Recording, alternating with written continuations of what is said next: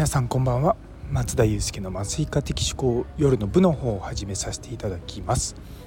こちらは私のざっくばらんとした日常を共有する方になっておりますのでお気軽に聞いていただければと思います。というところで。いや相変わらずですよ。今日も。いろんな 疲れたなと思って。何が今日一番疲れたかというとですね実は今うちの病院にあの妊婦さんを見るこう部門システムって言って普通の電子カルテあるじゃないですか。でそれに付随したあの妊婦検診とかを専門にやるアプリケーションがあるんですよ。でそれにあの酸化麻酔のところがついてるんですがそれをちょっとアップグレードしようというので業者さんとミーティングしてたんですね。で実はそのシステム自体ができたのって10年ぐらい前なんですね。確か2013年でその当時僕がこうこれこれこれこういうのや作ってって言ってお願いしてで作ったんですけどもなかなかちょっとこうすごく短時間で作んなきゃいけなかったこともあって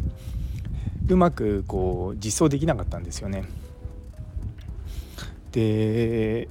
私が2017年にあの留学行ったりとかする前かな？だから2016年の入ってからあの私がちょっと酸化麻酔を離れた時に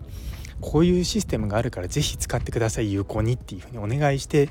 去ったんですね。でも2020年の8月に帰ってきてもう全くそれが使われてないっていうことが発覚し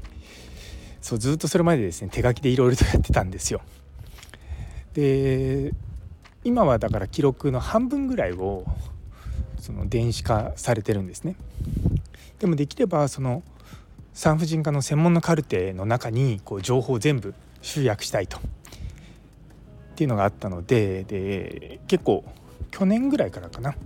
業者さんと打ち合わせしてたんですよ。でもちょっとまあそのうまくコミュニケーションを取れてなかったりとか、まあ、ちょっとあどうなってるのかなっていうのもあってですねあの結構締め切りが 今年度中であの業者さんもちょっと焦ってるのもあってでもちょっと僕らと ね、ミスコミュニケーションがあったテーマあり先週今週と2週連続でオンラインでミーティングしたんですよ。めちゃめちゃ 向こうもあの僕のニーズに応えるような形でいろんな形で作ってくれたのであの今日はですねもう最後の本当に最後に近いようなここをこうしてくださいこここうしてくださいみたいな結構細かい調整だったんですね。でもまあその中で実はその患者さんをどうフォローアップしていくのかっていうのが問題になってできればその中で僕らは完結したかったんですけどもちょっとそれは難しいかなって言って今ちょっと悩んでるんですよね。あの例えばこの人フォローしますってチェック入れるのは簡単なんですよ。でもその人のもうフォローいらないよってチェック外すっていうのがあの外しちゃうとじゃあ例えば数ヶ月経ってからあれ3ヶ月ぐらい前にチェックが入ってた人ってどの人だったっけって入れるのがすごい難しくなっちゃうんですよね。だからまあそうなんですよね。どうしていこうかなって今ちょっともやもや悩んでるんですよね。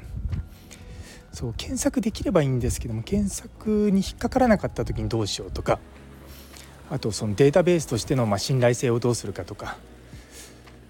うーんって 今日ね一緒にその業者さんと一緒にどうしましょうとか言ってねお互い悩んでて、まあ、ちょっとそこだけ保留になったんですよね。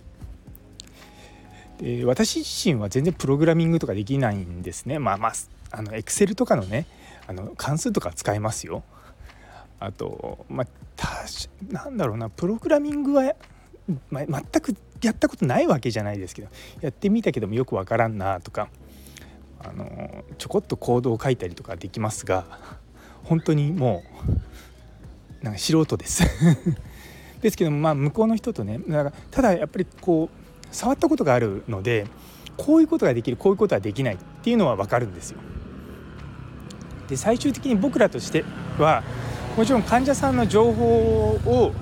ま、記録するっていうあのものだけじゃなくてそれをデータにできるかどうかっていうところなんですよね。ま、よく私言うのが血圧120の80っていうのを普通にフリーのコメント欄に書いてしまうのとそれとも上の血圧を書く欄に120と書いて下の血圧を書く欄に80と書くとそうするとそれはもうすぐ解析に使えるデータになるんですよね。でさらにそれを入れた時間とかね書いてあればもうそれだけで全然あの解析とかにできるんですよ。例えば分娩の直前の血圧が下がってる人とかいうのをねこう探すとか言ってもそうフリーのコメントのところにねそれ書かれてて120の80とか書かれてもそれ拾うのめちゃめちゃ大変なんですよ。でもなかなか日本のその電子カルテとかってま、こうデータにしようって感じがあんまないんですよね。あの結構、まあ、デンカルの業者さんとかと話しててもいろんなお医者さんがそういうという入力の仕方をするのが嫌がるって言うんですよ。いや面倒くさいですよ 面倒くさいですけどもでもそういうふうにちゃんとあのデータを作っていくことによってちゃんとしたこうなんだろう情報が溜まってくんですよちゃんとしたデータベースになるんですよ。でそうするとそれを解析してまた改善につなげるってことができるんですね。でデータがないとどんなにやっても改善って実感値がないんですよ。なんとなくな患者さんが前より満足してる気がするとかそういったことになってしまうんでやっぱり普段の診療をいかにこうデータとして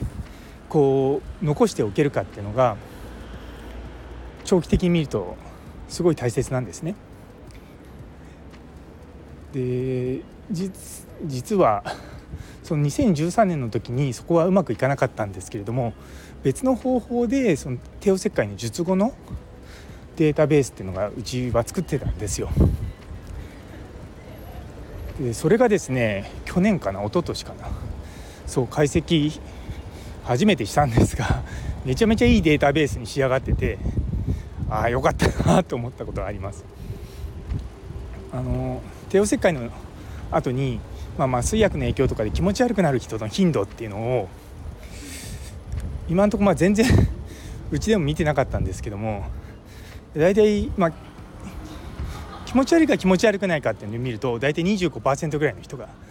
あの気持ち悪いと。でそれのデータが4,000人ぐらいあるかな。4,000人ぐらいでそのぐらいなんですよ。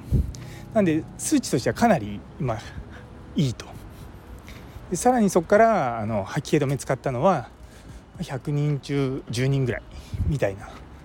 そういったデータがしっかり出てきたのでやっぱり普段の診療の中でそういった記録を残してかつデータベースにするとめちゃめちゃ楽だなと思ったんですよね。これ4,000人の電子カルテ全部開くのって。ね1人1分で終わったとしても4,000分かかるわけですよ。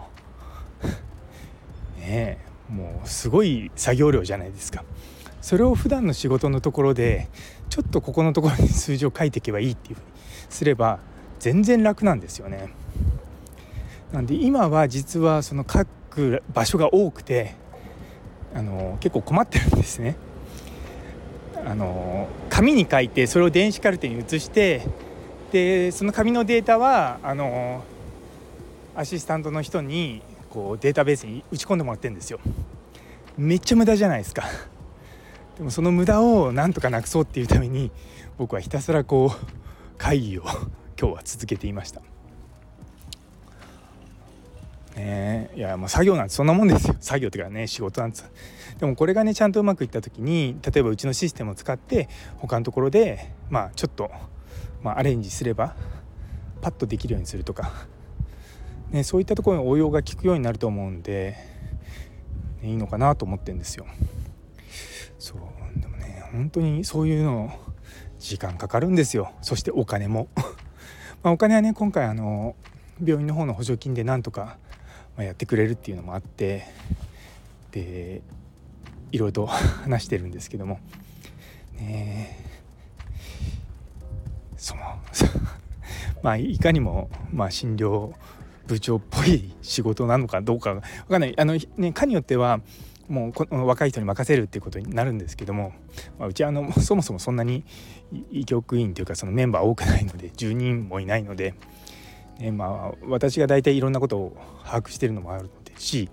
一番多分長くいるかなと研究とか興味あるの僕だかなのでその辺りはまあまあしょうがないとしょうがないわけじゃないですけどねでも結構その途中まではあの医局のメンバーの人が、ね、すごい助けてくれたのでめちゃめちゃ楽になりましたね。なんでねやっぱそういったところをね一つ一つやってって仕事を楽にねしていけばもっともっといい医療をやるね時間も見つかるしいいのかなと思っております。というところで、えー、最後まで聞いてくださってありがとうございます。夜の部のくせに くせにとか言っちゃったあのちょっと長くなっちゃって申し訳ございません。それでは今日という一日が皆様にとって素敵な一日になりますように。それではまた明日。